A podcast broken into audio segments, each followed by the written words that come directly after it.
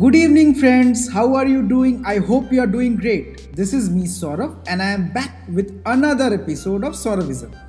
In today's episode, I will discuss the India Myanmar Thailand IMT agreement and why this is going to be a game changer in the Asian region. Let me ask you a question Have you ever dreamt or imagined making a bike or a car trip to Thailand from India? Don't think I have become mad because this is going to be a reality soon.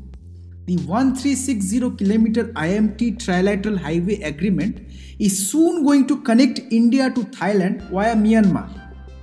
The road will connect Moreh in Manipur to Mae Sot in Thailand and will pass through Myanmar.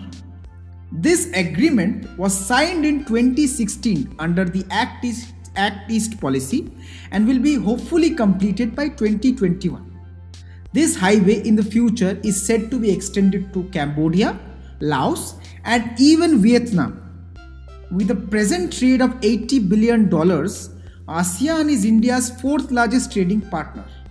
This number may cross $200 billion in the next four years with the completion of the IMT in 2021. Eight sections of this highway out of a total of 10 are already complete and an integrated customs center and checkpoint is already operational at Moreh, Manipur. So friends, this shows that the India story is still alive and kicking. The future belongs to our India and our beloved Northeast. I hope you liked this episode. Please don't forget to subscribe and share. This is me, Saurav, signing off. Have a great, great day.